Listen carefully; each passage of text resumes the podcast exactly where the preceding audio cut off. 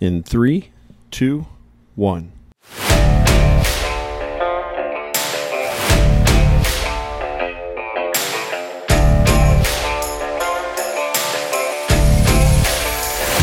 Hi, I'm Steve Hanson, Iowa CRP Services, and this is the Prairie Farm Podcast.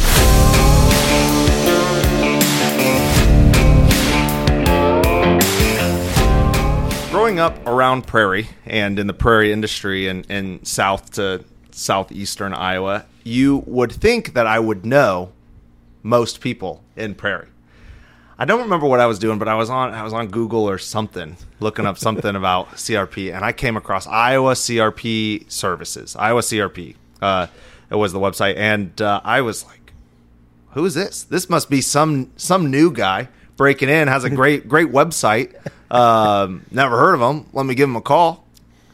Well, my goodness, who answers the phone but the legendary Steve Hanson, who I hadn't heard of yet. But I'm talking to him. It becomes very apparent I am not the expert in the conversation. Steve is the expert in the conversation. He'd been doing it as almost as long as I had been alive, uh, helping people with their CRP, uh, planting it, helping people with their mixes, managing it, mowing it, burning it, spraying it, doing all these things. And uh, I felt like a fool. Uh, truly, I, I, would never heard of him. I couldn't believe I'd never heard of him.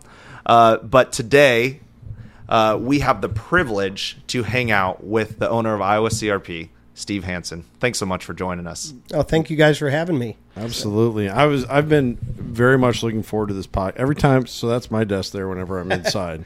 and uh whenever I look up at the calendar, I'd see, hey, we got Steve coming for a podcast. Awesome. I get excited because uh, I met Steve back at the Iowa Deer Classic, which if you're of uh, the same cloth that Steve and I are from, that's like going to a paradise of of sorts. Everyone there is is there for. Uh, I mean, you know, it's best if you can get there before the crowd. But Ken's gonna die one day, and he'll get to heaven, and St. Peter will be Iowa. like, "Come on in." And it's just the Iowa Deer Classic. it's just all the same booths and food. And Specifically, it'll be around where the shed hunting uh, or the shed antlers are at. That's uh, I really enjoy shed hunting, and Steve and I talked about that a little bit at the Deer Classic. And so uh, I've been very excited for this podcast. So thank you very much, Steve, for coming hey, up our no, way. This is great. Checking things out. But yeah, so uh, how long have you been in, uh, I guess for just lack of a better term, uh, the prairie business, like whether just planting CRP or selling seed? I bought my first farm in Iowa in 1998. Okay. And it had a CRP contract. I barely knew what this was at the time, mm-hmm. but it had a CRP contract that the person had enrolled but not completed the contract. So as one of my, you know, first projects, I literally had to plant, you know, the warm season grasses on my farm. And and literally it was just like this is something I knew nothing about. And through mm-hmm. the help of uh, you know some local seed people and a couple farmers we got it done. And yeah it was pretty cool. So that would have been my first introduction. But doing it you know professionally or for other people probably about I'm going to say 15 years, maybe a little longer. And we were talking earlier, kind of what led me to that. It's once you have land and you want to improve it, you know, there's always need for equipment, mm-hmm. and equipment is extremely expensive. So we would start to take on doing a little bit of work for other people to afford to have a nice drill and a good tractor and all the stuff that goes with it. Yeah, so. yeah. So a lot of experience then, 15 yeah. years. Yeah, and pr- I would say maybe even a little longer than that.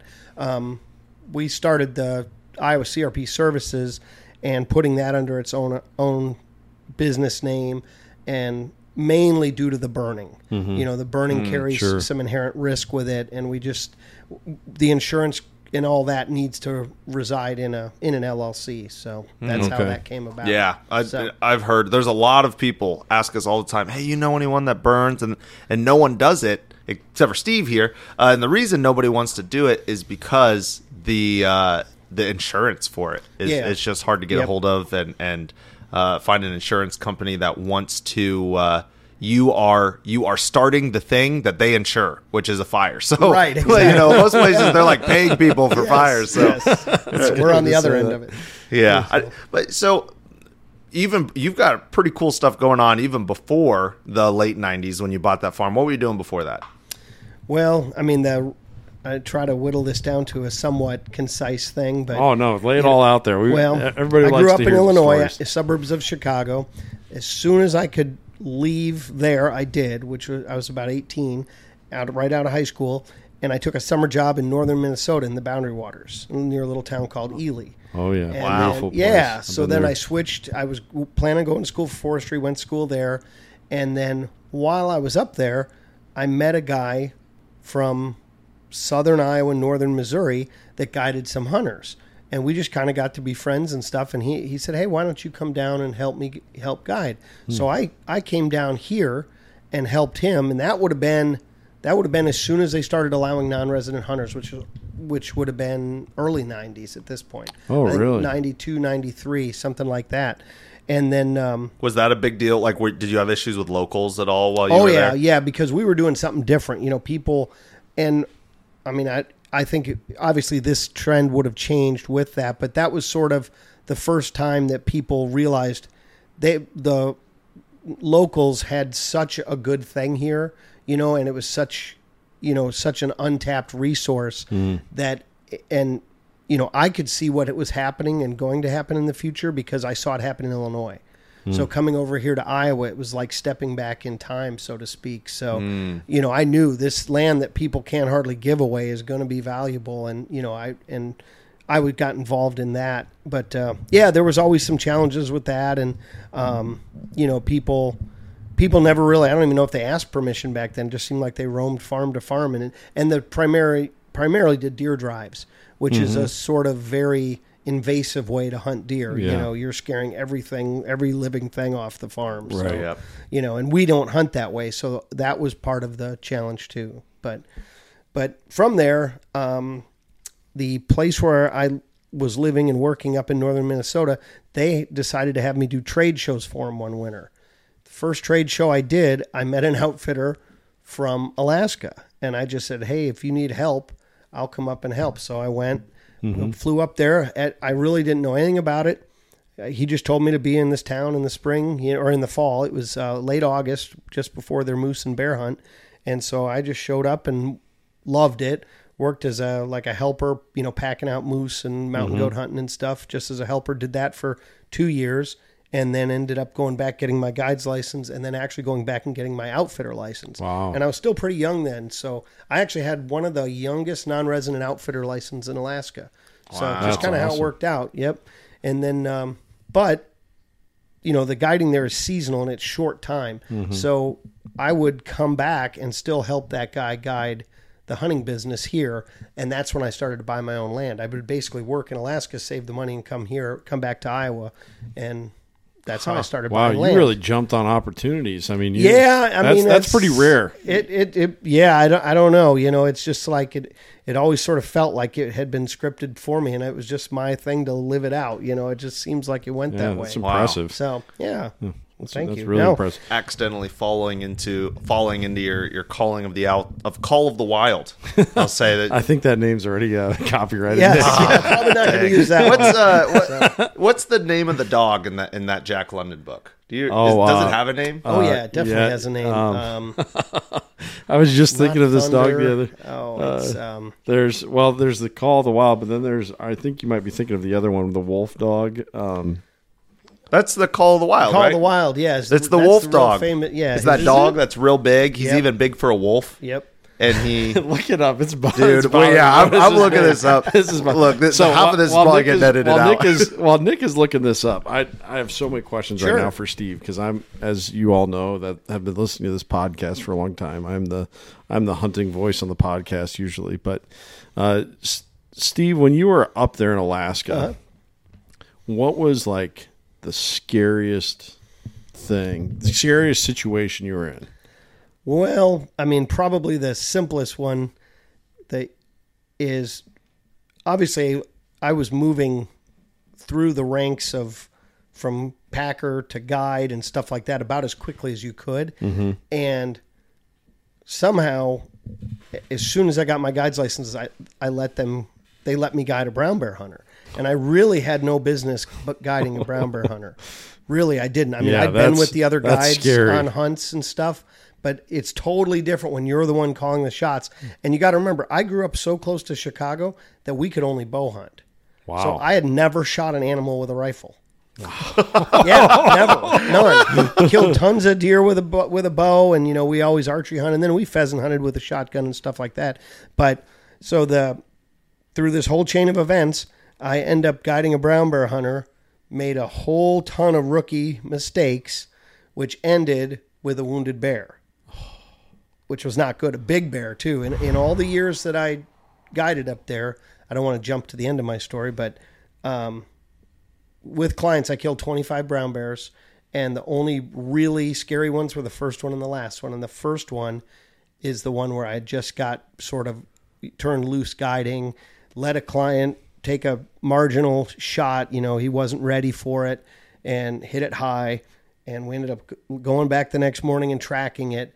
And I, he was very, I mean, I didn't know much, but this guy knew less.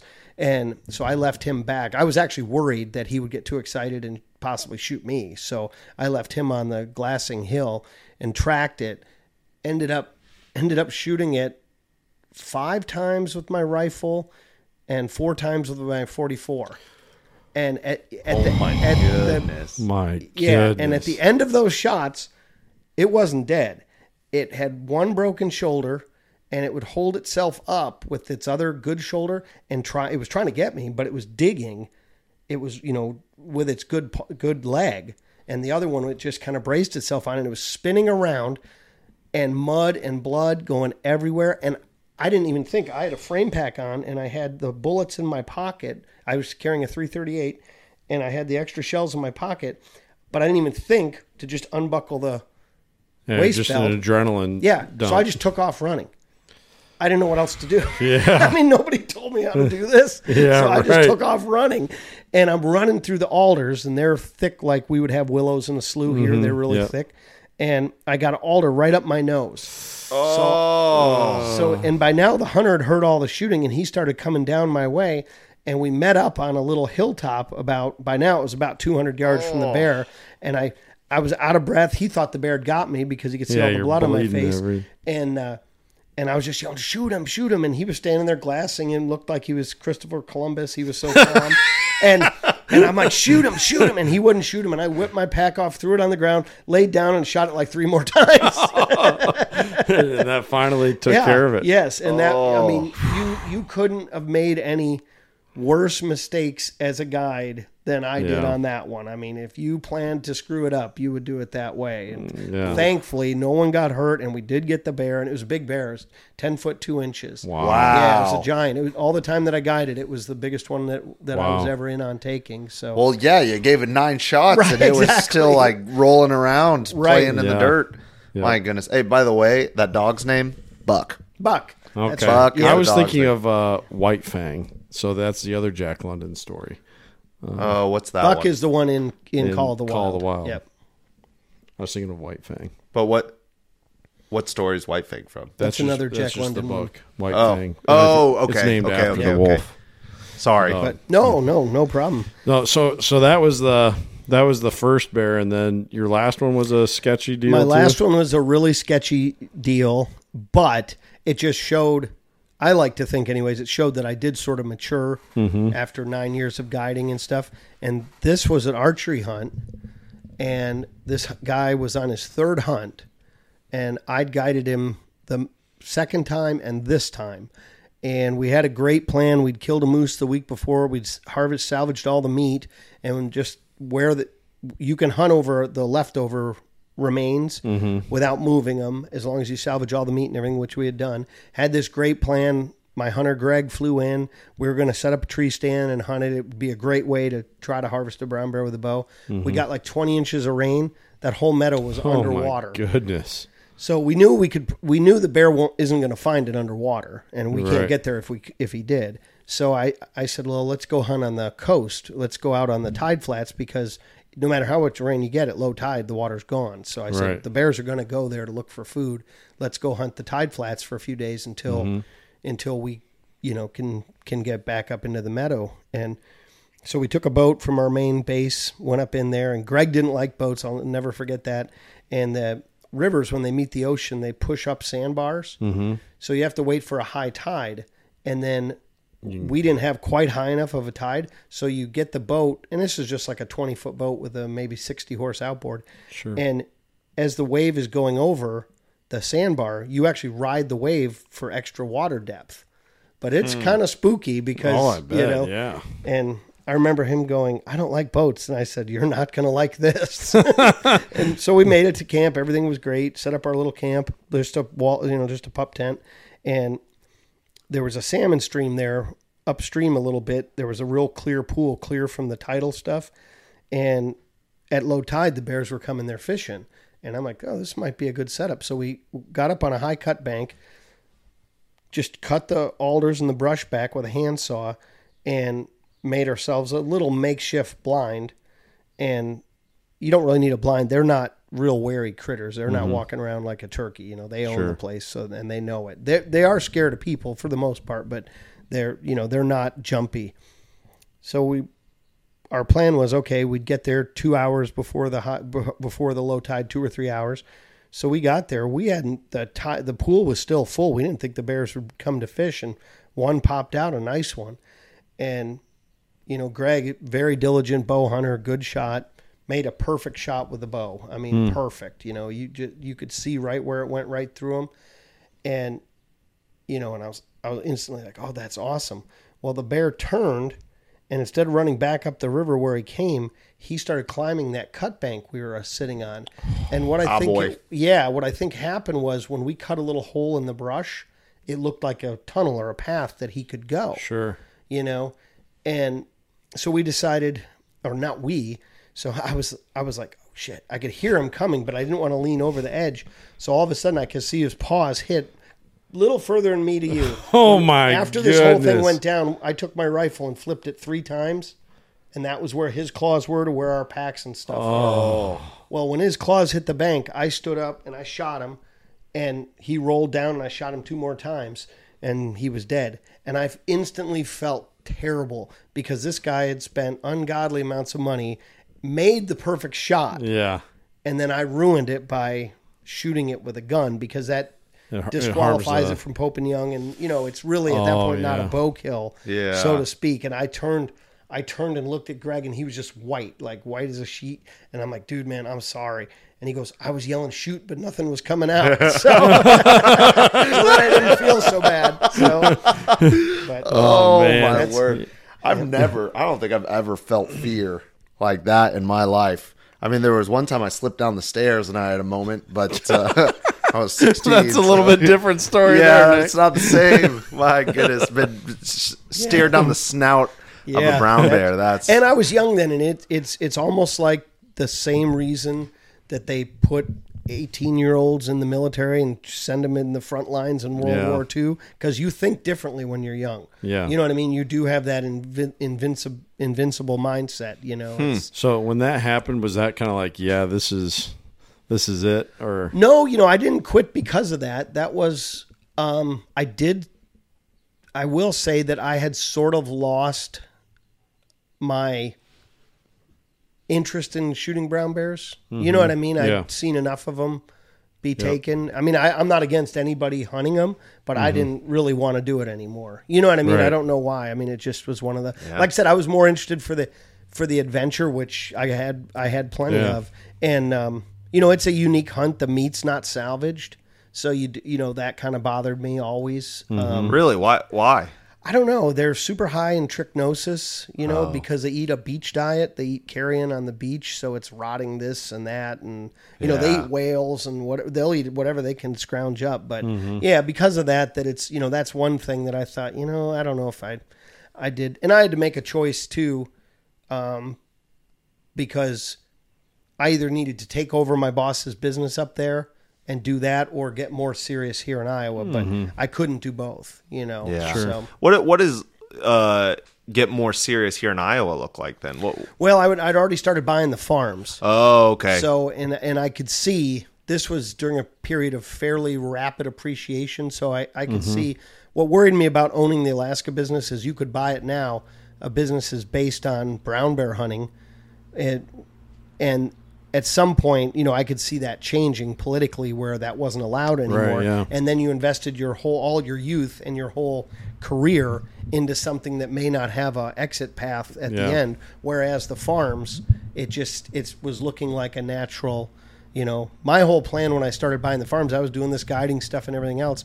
And I thought, oh man, if I can someday have a thousand acres and it is worth a thousand dollars an acre, I'll be set for retirement. you know? And and three years in, I had 400 acres and it was worth 2,000, 3,000. You know, it just Yeah, kept going up. right. So Yep. so the math changed on that. So Yeah, I, I know.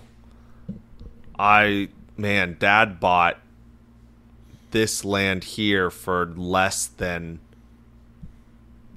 five percent of what it's worth now. I isn't that crazy? That's It- is really so is. crazy. And I I imagine there would be a dip. So my wife and I bought a house during COVID, and it like shot up in value. And Mm-hmm. then it dipped down, but it didn't dip down to what we originally bought it for. So we were still up. Right. So I imagine at some point there will be a dip, but I don't know because you also now work with real estate as Mm-hmm. Yes. well. Yep. And, and so are you mostly doing agricultural farms or what kind of? Yeah, yeah. My yeah, hundred per, hundred percent of what I specialize in is either ag or recreational land. Yep, hmm. CRP, you know, hunting type farms, or Yeah. we do some row, true row crop stuff. Although you you know, from where you live in the Knoxville area, you know it. You guys are in good country up here as far as farming. You know what I mean. This mm-hmm. is more the real deal. Down there, we get a mix. It's some pa- a lot of pasture still. You know, some CRP, some timber, all that Yeah. kind of stuff. So. It's it's interesting because you get further south in Iowa, you get a lot of a lot of timber, a lot of deer hunting, you know, some a bu- bunch of pasture. Then you you get here, it's great farmland. You get further north, it's great farmland. But if you get far enough north, then again, it's like timber. Yep. You, you Wisconsin's got like the driftless area, Sure. You know, and and so it's Iowa's like boop right there in the middle. You got this prime Right. Farming real estate and and we actually in a couple of weeks will have uh, a land broker out of South Dakota on the podcast Oh, cool. and we're really excited to talk to him just cuz land has been such a crazy topic these days you know with like professional athletes buying it Yeah, and- it's definitely the hot item. I mean, there's no doubt about. That. You ever that. sold to a professional athlete Um, I've worked with them a couple times. So, Really? yeah, but never. I've never had a transaction go through, and um, and there've always been friends. Um, like a friend who might be a farm manager says, "Hey, can you show this guy?" Yeah. You know what I mean. This farm, and Yeah, yeah. Um, there's a lot of there's a lot of celebrity connections down into this part of Iowa. You know what I mean? Huh. Well, when I say this part, I, I would mean more south. Um, the there's why a- is that well, it's because of the quality of the hunting. And so, Oh, if you're yeah. a country music singer and you want to hunt the biggest deer on earth, you become friends with Lee and Tiffany mm, Yep. or someone like that, and then that becomes, you know, you be, kind of become part of their machine. And man yeah, so it's- you ever rub shoulders down there with with some of those people yeah, I mean, I know them for sure. Mark Drury, I planted prairie grass for Mark Drury. Oh, Drury. really? Yep. Only I dumbest job we ever did. Drove tractors about sixty miles to do it. oh my but, word But I wanted to see his farm. Yeah, right. You know what I mean? And I wanted to see what That's a what- career what moment to be hanging out with a guy like that, and get, n- not only getting to be able to hang out with him, but really see his farm from the inside. Yeah. And um, at that time, he got tied up. That farm was in Missouri, right on the Iowa line near Pleasanton. Or Was that the was that the farm they gave away a few years ago? No. Okay. No, it was it was down that same area, but it wasn't that one. He still has that that farm that I worked on. But uh, cool. yeah, that was just it was you know it was worth doing because we, um, you know, wanted to learn what he was up Yeah. to and and I So- bet y- you know you see like the famous uh, uh, what is it the Albia buck yep You see Yeah. that famous Yep. Albia Buck, you know, the celebrities on Instagram scrolling through, you know, and they're like, wow, I Well, guess we and can we've get stuff talked like to that. we've talked to guys. Uh, we just talked to Sam Soholt yesterday, who worked for uh, Bill Winke's outfit, Mid uh, Midwest Whitetail Sure. Institute. Is that that's the right name, right? Yeah, yeah Midwest, Whitetail. Yeah, that's Midwest Whitetail. it. And uh, he uh, that's down or was down by Albia. I, yeah. I am not sure if they're still down in that way or I don't think so. I think they base out of Iowa City now. Okay. they've had a lot of people, a lot of turnover. it's changed But hands the- several times, right? The funny thing where that relates back to what we're talking about, that very my very first farm that I bought, I bought a 200 acre farm, and then I bought um, it was a two I think it's two twenty seven.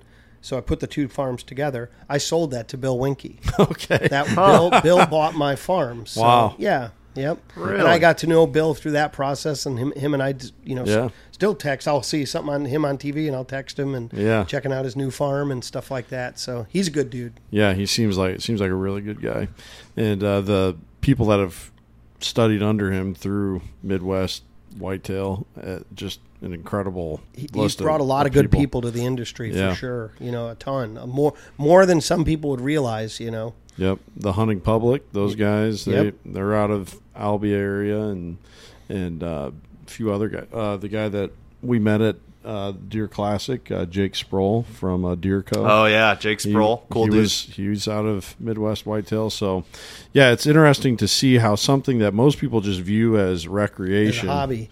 Yeah, as a hobby. Yeah, they don't. creates this whole corner of the the market, but also you you know, and this this has come under fire, and I think it's fair. I think it's a fair criticism um, from somebody who's in the hunting community, myself. You know, uh, used to hear this phrase all the time. You don't hear it so much anymore, but. Uh, if you're a hunter, you're a conservationist, or hunting is conservation, or Right. you know, it's like this automatic. And yes, th- with within the North American model of conserva- wildlife conservation here in our country, hunting is an integral part of Sure. that model. But I would say that most serious hunters, especially the guys you're dealing with, that where you're you know helping them put this amazing property together or find one to buy or whatever, Right. they typically I would and by typically I would say almost always have some kind of conservation mindset Oh yeah. where they they they're willing to lose money on those acres in a sense that boy if I planted all this in corn and soybeans I could make way more money off this ground but no I, it's not I'm going to put in prairie use. grass Right. right Sure. and and it's because of that and so has that been would you agree with that from what you've seen Yeah. Yeah. I mean, I would say, you know, 90% of the people we deal with, you know, they're definitely conservation minded and, and good Mm. stewards of the land. You know, a lot of times you have to coach them into that. Their heart's in the right place. They just don't know what to do. Right. You know what Yeah. I mean? Yep. And, and the, the biggest hurdle that we face with a lot of that stuff is um, there's some people in the hunting industry that have a strong following and presence Mm-hmm. and have uh but are very opinionated and like no it's got to be Miscanthus or it's got you know what I mean yeah. and it's kind of like well I don't know you know I'm not against planting it in limited spots or something like that if you have to but it's you know it, you know I think that the me- most people I listen to these type of, of promoters Mm-hmm. and it's unfortunate that they don't view their platform the from a stewardship mindset Yeah. first Yeah. you know yeah that's is- a great point How do you how do you deal with um, so like in CRP? yep people can get and for uh, the audience if, if you guys don't know for the listeners um, a cp25 is the most common mix sold in, in iowa and, and used by um, the nrcs for landowners you can get either a 3010 which is more grasses and less forbs or you can do a 2020 which is same amount of grasses and forbs the the benefit of doing a 2020 is that the forbs will last for decades as opposed to piddling out after seven eight nine years. Mm-hmm. Well the downside is it it's it's like 30 or 40 dollars more per acre to plant those things. So when we're talking to a customer we, we have a hard like hey this is better for the environment. You know you list off Right, all these things. Sure. well it can look a little double-minded to them because they might think that we're just Right, trying to trying get to more money. how, how do you how do you talk to you know talk them into something that might be more expensive but better for from a conservation mindset?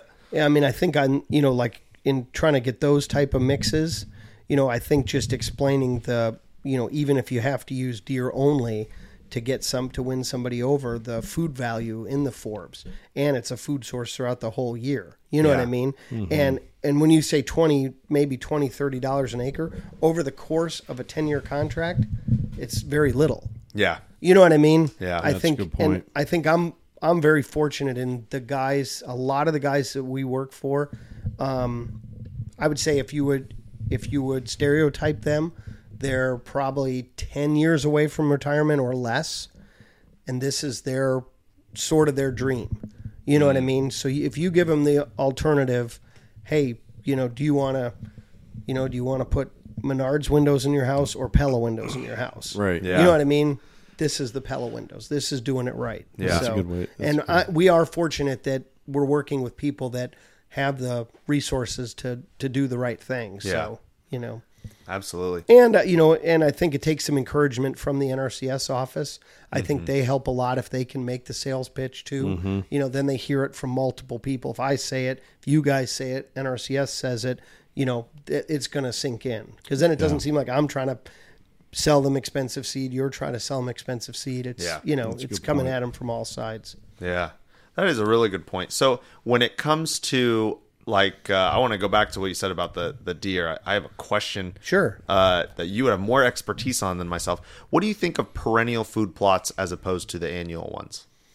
Oh, it's definitely you know we've transitioned more to perennial plots. Hmm. On the we still have grain plots. We still have to do turnips, and we always you know just like you guys, you have to rotate. You have stuff Yeah. going on, but the you know the year most of the guys I would say I turkey hunted this morning with one of my friends who's a landowner, client friend, uh, all of the above, and um, you know he's transitioned more and more to perennial plots because he's just sick of the battle. You know Oh, what I mean? You just Yeah. the failure of other stuff, and the other thing about um, including some perennials is it cuts your workload down on a timing. You know. Yeah. you don't have to do everything in May or April, May. You don't have to do Yeah. everything in the first week of August for your fall plots. It, you know, if you have clover, you know, legumes and stuff like that, if they're there, you know, if it's a drought, they'll go dormant a little bit, but get Yeah. some rain in September, they're right back there. Mm-hmm. So, Yeah. Because when we were at Iowa Deer Classic, I was telling people, and they're like, "Whoa, two hundred dollars for an acre of a food plot." And I was like, "Yeah, but it lasts fifteen years, you right, know, or twenty exactly, years, or yeah. if you really take See, care of it, it'll that's, just that's the best way to, to do it is you know amortize it over over the life of the plot, and it doesn't sound as expensive. Mm-hmm. Yeah. So, Yeah. Is there a problem where, uh, you know, this happens all the time to guys who get into food plotting? They put down a too small of a a patch to, and then they have, you know, it's almost like if you went to a uh, junior high football team after the game and set a Yeah. pile of nachos on Sure. the table. You know, they're just gone in seconds. it's Does that happen much with uh, perennial food plots? Have you noticed where you know you're hoping for this long term thing, but because you know, whoa, there's a new item, hot item here on this farm, and everybody pours in there, eats it down to the dirt, and it's that's it. I we do see that during establishment. Okay. if they don't get you know if we don't get good weather to keep them going if they start to go dormant you know before they're really rooted in good then you mm-hmm. can have them overgrazed to the point where they may not persist so mm. yep that that's for sure What's the what's the best way to prevent that? It's not the cheapest but the best way is electric fence okay. Yep, if you have to. Yep, and we mm. we do that a lot. We do mm-hmm. tons and tons of it, more than we should, and that and that's kind of a newer phenomenon for for us in Iowa. And I'm I'm not exactly sure because the the the trend model of the population shouldn't mean that we have more deer than we did in the 2006 through 2011 range. Mm-hmm. According to the DNR, that would have been when we had the most deer. But it seems like I don't know if they're just as these farms or you know properties more sanctuaries are being created, so to speak, that the deer numbers in those sanctuaries is that much higher. You know what I mean? Yeah. So Well, because we were we were up um, in Wisconsin, Mm-hmm. and they were talking about deer population just being absurd. And Kent And and, I, saw it. yeah. So Oh, we really? left. We left where we were hanging out, and it was getting closer to sunset time. Unreal. It- it- yeah, I mean, we saw like eighty deer in like ten Oh, minutes. wow. Yeah, Yeah, that it, is- absurd. Yeah. Yeah, I mean, it- well, and it made sense. So, so uh, you'll get to hear more about this on the Doug Duran episode if you haven't listened to it yet. We're up there in Driftless, Iowa, and the, I mean, uh, everything is edge.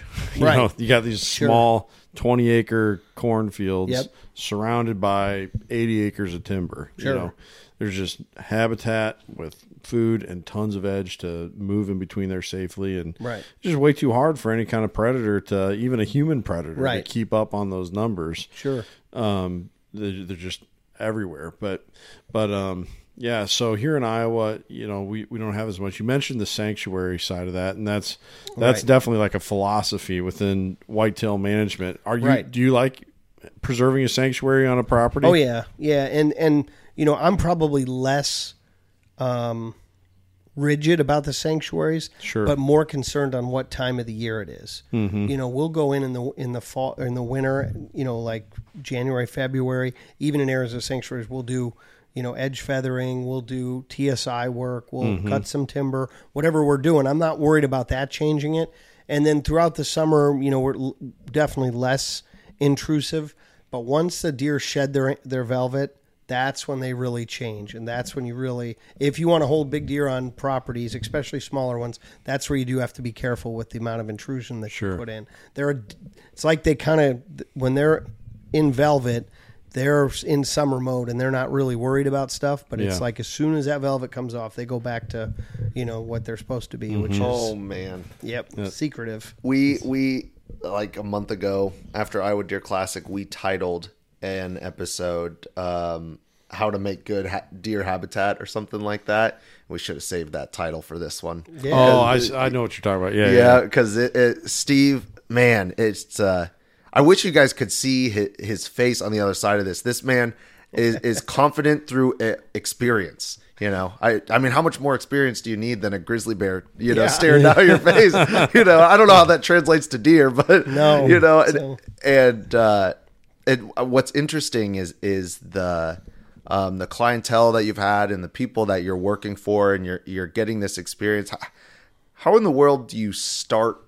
Like, did you start 20, 30 years ago with none? You know, going into it. no, it. it's just yeah, it's just you know start doing it and was working for another guy and you know met you know some of his clients. Him and I are still great friends. And then I started you know my own thing. Some of the hunters came with me and he was cool with it. And you know just through work your way through meeting different people and just like meeting you guys, I could tell right away you guys would be the same kind of people that I'd want to hang out with. So it's Oh, like you know what I mean. thanks. Once you know what you know, and and luckily it's probably not so much so nowadays, but the you know the 20 years ago if people were here in Iowa for the deer, that was a rare thing. So you hmm. kind of gravitated towards each other. Sure. You know, like hmm. Bill Winke, for instance, who everybody speaks. He was very approachable. You just walk up, start talking to him. Yeah. You know what I mean? And Yep. pretty soon we're helping him plan his food plots and everything else. You know, so you know nowadays I think it's almost like some of the industry professionals mm-hmm. they may not be so approachable because it's kind of it's been that's changed now. You're competing Now- for a limited resource. yeah, and now they they they maybe, and they are. I mean, they're more like superstars, so to speak. Yeah. where Yeah, you know what I mean. Where Whereas, I mean, some of these hunting podcasts are like on par with like the the Prince of England's uh, Right. Yeah, podcast. you Joe know, it's just like or something. yeah, Yeah. yeah, it's just crazy.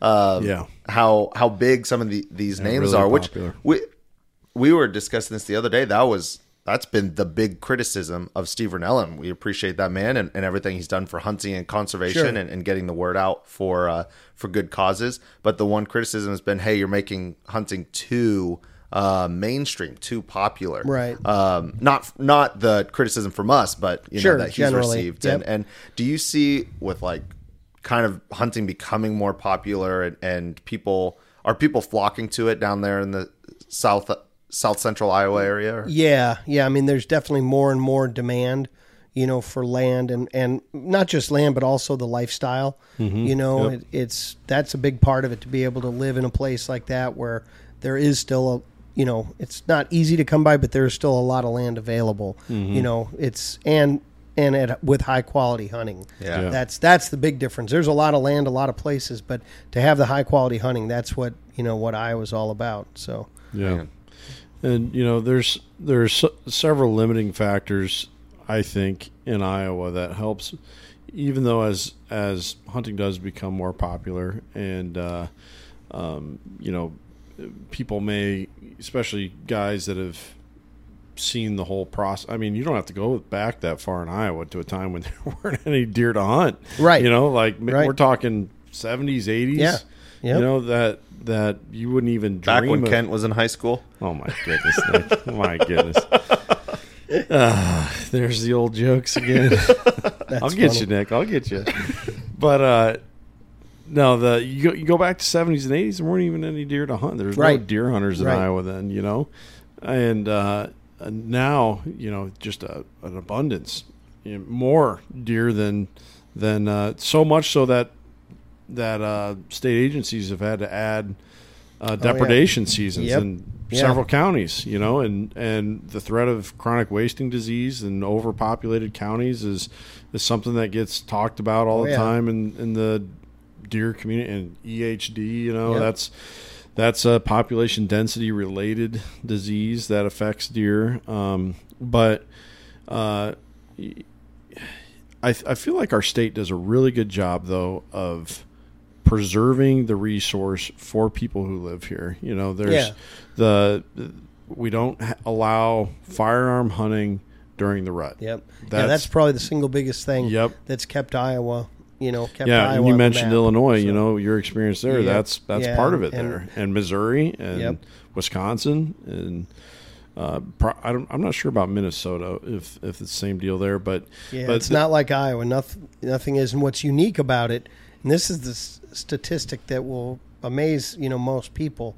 Like you take Illinois. Illinois probably has ten times the habitat that Iowa Mhm, does. yep. Wisconsin probably has twenty times. Minnesota twenty times. But their hunting isn't half as good. yeah, So you, you know our DNR has really done a good job with a Absolutely. very limited resource, and I think a lot of people don't realize how you know like less than five percent of our state is forested. mm-hmm. So yeah. it's it's not much, and then of that, just a very small fraction is public land. Yep. So you know I think we are second least in the nation on, on per capita public land. Mm-hmm. Yep. So. And we also, you know, from and here's a can of worms, right, Steve? Uh, the cro- crossbows. Uh, that's that. You know, we we actually had a customer in today who uh, is a crossbow hunter here in Iowa, but he's 80 years old. He just had his back operated on, and I think he's had both of his shoulders operated on. And he said, "Man, I wish I could still pull a bow, but." You know, Right. and And it's th- like that's that's I who the crossbow. place for yeah, that. exactly. That's who. Yeah, that's, that's who the what it should be. Right, So. and and whereas a lot of these other states, even during the archery seasons, uh, uh, you know, they allow everybody to use a crossbow, and then also from a non-resident standpoint, every everyone who's a crazy whitetail guy who doesn't live in Iowa hates Iowa, Right, because right. it's so hard to get here. rules, yep. As an as an archery hunter to uh, draw a tag in Iowa takes four or five years for our best zones. Right. And so Iowa just, uh, and I know it's not totally related to the conversation right now, but whenever it just comes up at all when I'm on a podcast, doing a podcast, I want to, you know, shout the praise to the state for doing such a fine job Yep, I would say the Yeah. same. preserving one of our most valuable, from a tourism standpoint, you know, an alternative, you know, for rural economy. One of our most valuable resources are deer, and our state does an excellent job. Doing that. Yeah. So shout out to you, Jace uh, Elliott, uh, our, our buddy up there at the Iowa DNR. And so he he's a deer manager. What what does Todd do again? He's our state upland biologist. Okay, state Okay. upland. Todd Bogenschutz. Oh yeah, Yeah. he does an awesome job. Give job. him a shout out too, just because he's a cool guy. Oh yeah, we, we like that. So we interviewed him for a docu series we're coming out with, and Oh, if you guys don't know what we're talking about, you will here in, in May and into June. Coming out with a two or three part docu series about the the prehistoric prairie. So what was prairie Oh, like wow. from the ice age until a couple hundred years ago? And Kent's been putting that together, and I'm pretty sure he's just using it as an excuse to talk to really cool people. He's like, "Hey guys, I'm putting this doggy series together. You're gonna love it," and then he just goes and chats with them for an hour and a half while pressing record. Uh, but it, Excuse it, me while I go talk to Bill Nye, the science guy. Yeah, while.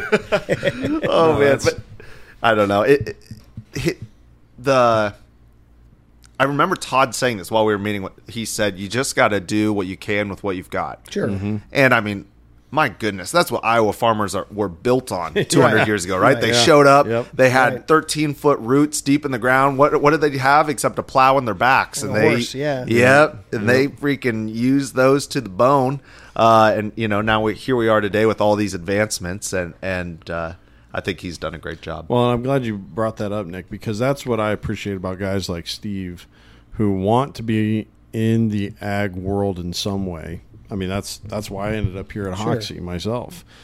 But it, the game has changed so much that if you want to just go in as a conventional farmer, you, you know what I think I'm going to do? I think I'm going to go be a conventional farmer. Uh, your your date for doing that ended like you know 150 years ago here in Iowa. Very you know, difficult. right? You gotta it's got to be part of your inheritance pretty much at Yeah. this point, or like Nick was talking about, you got to be a professional athlete on the side.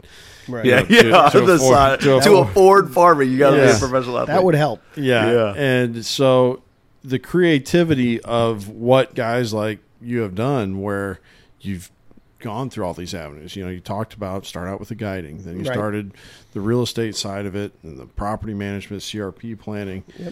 I mean, what so if you had to describe everything that you do, like make a list for us here. What all goes into doing your operation? Well, I mean, you mean the different practices? Yeah, just the different stuff? different tasks mean, that services you offer. You know, basically, you know, I took it from okay, I own a recreational farm, and what do we need to do? Mm-hmm. You know, and then when we brought in the fact that we were helping, what the way I got into real estate was exactly that. It was people hunted with me, loved it out here, and then they'd go home and be looking on the internet and they'd be like, "Hey, can you go look at this farm? I'm thinking about buying it. Can you go look at this farm? I'm thinking about buying it." Well, and the realtors, other ones loved it because I did all their legwork, Right, And then yeah, they yeah, made all the commissions. so I, yeah. you know, eventually remedied that. But then I also, you know, saw the battle, like, you know, somebody who is a farmer and that's their job. It's hard to get them to plant your food plots yeah.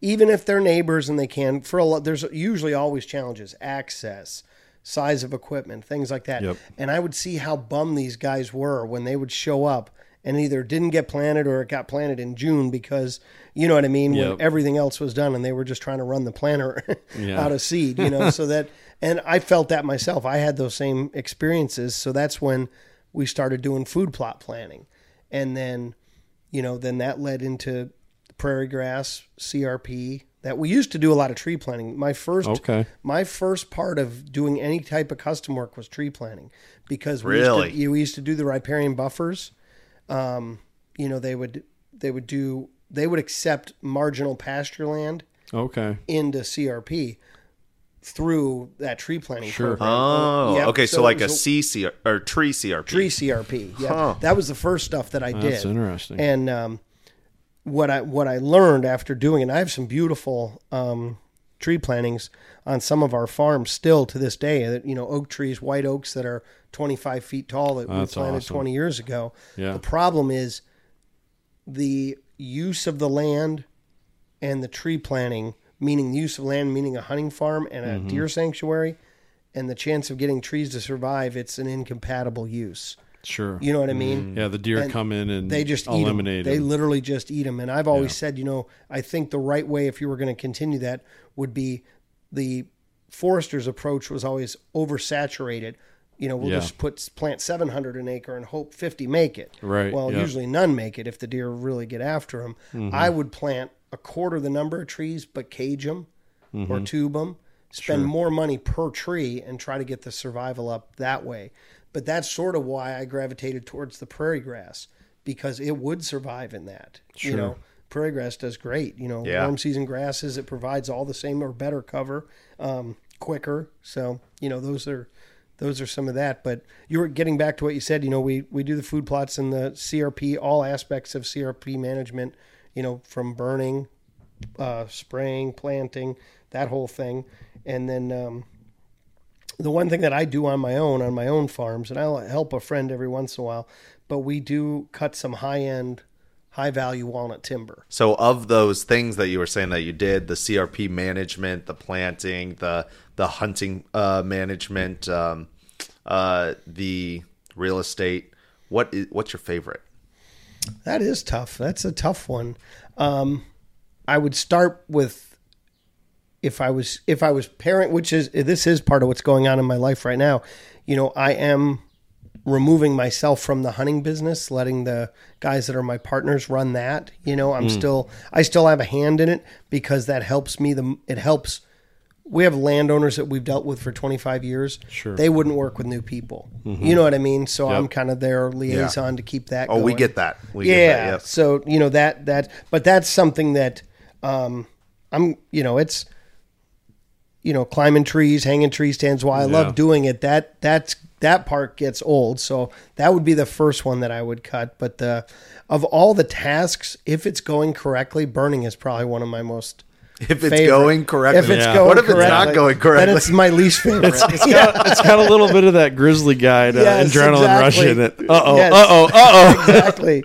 we had we had a scare last year and and listeners if you haven't seen it on youtube there's a video of us burning uh well our Kanlow switchgrass field Yeah, got uh, switch is scary stuff. oh it got way out of hand and it jumped into indian grass and we were like where's dad and he was driving uh Allis Chalmers 185 with big water hose tank on the back through the flames trying to put it out. Oh, out no. and uh, one, I have no idea how you could see, but you know, he's been driving. I think Grandpa told me the first time he ever drove, he was like seven years old by Sure. himself in the field, right? So he, a tractor's like his legs, Sure. you know, might as well be. Yeah. So he was he was fluently driving, but I have no idea how he could see through all the smoke. That was just crazy. He's just spraying blindly in front of him, just trying to get out of there and keep it contained. Yeah, I mean, you burning can be. I just heard a new one the other uh, yesterday. I was listening to a podcast from another land manager on on controlled burns, and the guy on there, the guest that he was interviewing, I think he was from Wisconsin. He said he knew of an example where somebody was burning, and as far as he knows, the burn was going okay, but all their smoke was drifting across the the highway, Right. and caused a fatal accident. you know, so it's like that stuff is a like that. You don't even think, Yeah. yeah. but Yeah. there's so many, so many really challenging with huge consequence yep. Yeah. issues One of with our- burning. What we we're doing quite a bit of burning for another uh, contractor, and they do some planning, and I'm sure you guys would know them, but um, they don't do their own burning anymore. They had a fire get away, and they burned the siding off these people's house. Yeah, and they lost their insurance, so that yes, and they got out of the burn the burning. They sub them. They still are on rotations to burn certain farms they manage. So now they're we're subcontracting that from them, but. That's hard. Yeah, yeah. Because we used to do it, but it was just a manpower, It- it man hour is a- thing. you know, yeah, you you need gotta sometimes have a you lot need of like help. three, four, five people, Yep. depending on what it's like. and it's so weather dependent. You know, mm-hmm. like this year, you know, according to the NRCS and FSA, we have another month to burn, but I don't think we'll be burning in a week. We're going to be done next week because it's getting it's getting green enough, and Oh, you yeah. know, you Yep. know, Yeah. good prairie you can still burn. You know, Well, and just the dryness too. You know, Right. start out we were we had a lot of good moisture Yep. coming through March and and into early April, and it hasn't rained for probably over a week now. Yeah. And Yeah, it's starting to get a little been dry, windy. so- yep, yeah, So- and that wind just you know builds the cracks in the ground Yep. and carries away the dust. And it's supposed to rain this Saturday, but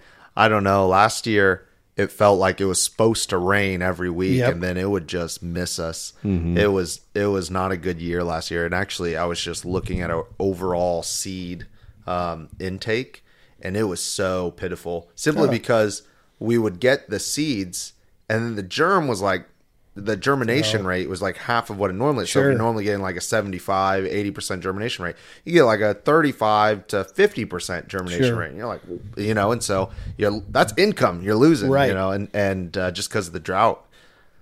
Yeah. Yep. And uh, you know that's part of it too. You know, I guess uh, to kind of bring everything full circle here and back to a, you know, finishing on a conservation note. I guess you could say is, know, that's part of why all of us do what we do. We know that um, for a healthier world, we gotta we gotta get more of the habitat that is supposed to be here back on the landscape more prairie acres back in, on the landscape and and uh, you know not have so much ground that isn't taking any carbon in throughout most of the year, and a lot of carbon is being put into the air just to manicure all those acres. You know, Prairie does a nice job of being there and uh, sequestering that carbon and holding off these all these droughts. We just seems like year after year. You know, Nick and I have joked about we're going to put together a climate change mix where it's like uh, you know white sage and rattlesnake master, all these hoary vervain, stuff Yeah, that can yeah. just handle dry. yeah, just drought tolerant. But you know, it's it's uh, uh, it's a real part of it, and um, you know that's where you can see like a compounded problem if if uh, outfits such as Hoksey aren't able to produce as much seed because of the drought. Then even when everyone says, "All right, let's get the prairie back here," we're not going to have the seed to, Yeah. Seed to do it, accomplish so- it. So, Yeah. so uh, it's it's all part of the the full, uh, you know, the full topic, I guess you could say. Steve, if you had one, like one thought you wanted to leave our listeners with on maybe on acquiring land or taking care of their land or conservation. Uh, and I know I'm kind of putting you on the spot. Yeah, here, no, but, but um, maybe like a pet peeve of yours or something like that. What would what would that be to? well, not really on the pet peeve thing, but you know, the one th- the just using my own strange life path, you know, as example that I would encourage anybody that has interest to buy land, Hmm. you know, and get started in that, especially and it doesn't have to be farmland, doesn't have to be recreational land, it could be houses. The single best thing that I ever did was buy real estate, you know, and hmm. it, hmm. that kind of Yeah. really set me up for where I am today, you know, thankfully. Sure. So, and I, you know, and I just kind of stumbled into that path. And, you know, now I, I try to encourage, you know, young people. I said, hey, you know, there's USDA loans, there's ways to get started if you do mm-hmm. want to Yeah. own a farm. Don't think that it's insurmountable. And, you know, but that would be the single biggest takeaway I would have. So, Excellent. Man. Yeah, that's great advice. That is really cool. And and and uh, Steve, if people wanted to get a hold of you, they're down in uh, in the Appanoose County or surrounding county Yep. area. How, how are they doing that? Uh, probably. I mean, in social media wise, Instagram's always the best. That's just Mm-hmm. Steve Hanson the third, and then um, our Iowa CRP services. We have that website. Um, that's a great one to find out, you know, on the work side of things. And then as far as real estate, I work out of the Albia office for Hawkeye United Country. So, and we have that website as well. Man, So, what good. what I really like uh, is about the finishing thought that you had is is when people when when we own land, when you own land, and and it is not too expensive. You know, you can buy something. You might not be able to buy a thousand acres, but you can you know save up a little bit of money and, and buy something. It, it- you have the ability to do that, and uh, the really cool thing about that is then you have domain and you have authority over this, and you can actually start to make a difference in your corner of the world. Yep. And and that is really important for conservation because as we know, conservation happens one mind at a time.